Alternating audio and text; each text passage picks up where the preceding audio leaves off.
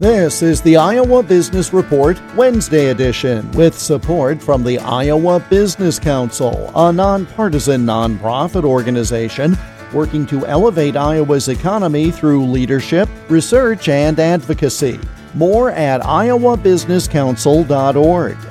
There's been a lot of talk about so called drug pricing reform, but one analyst and former White House official says such economic reform could lead to more people dying due to lack of research and development of new drugs. Michael McKenna is president of MWR Strategies. The right answer is it's federal price control over prescription drugs using Medicare and Medicaid. Just as a practical matter, that means the folks who research and make drugs, the pharmaceutical companies, are going to have about 650 billion less dollars in the next 15 years to do that.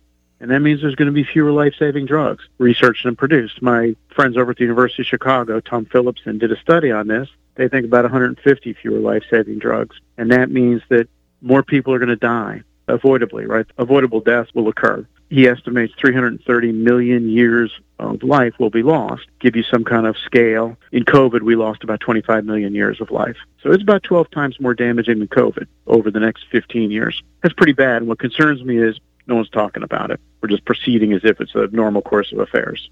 And Michael McKenna also says Obamacare has been a failure. He says it was projected to have 25 million people enrolled in its exchanges by now, but enrollment has been stuck at 10 million for the past seven years because people have been priced out of the insurance market. The Iowa Business Report is presented with support from the Iowa Business Council.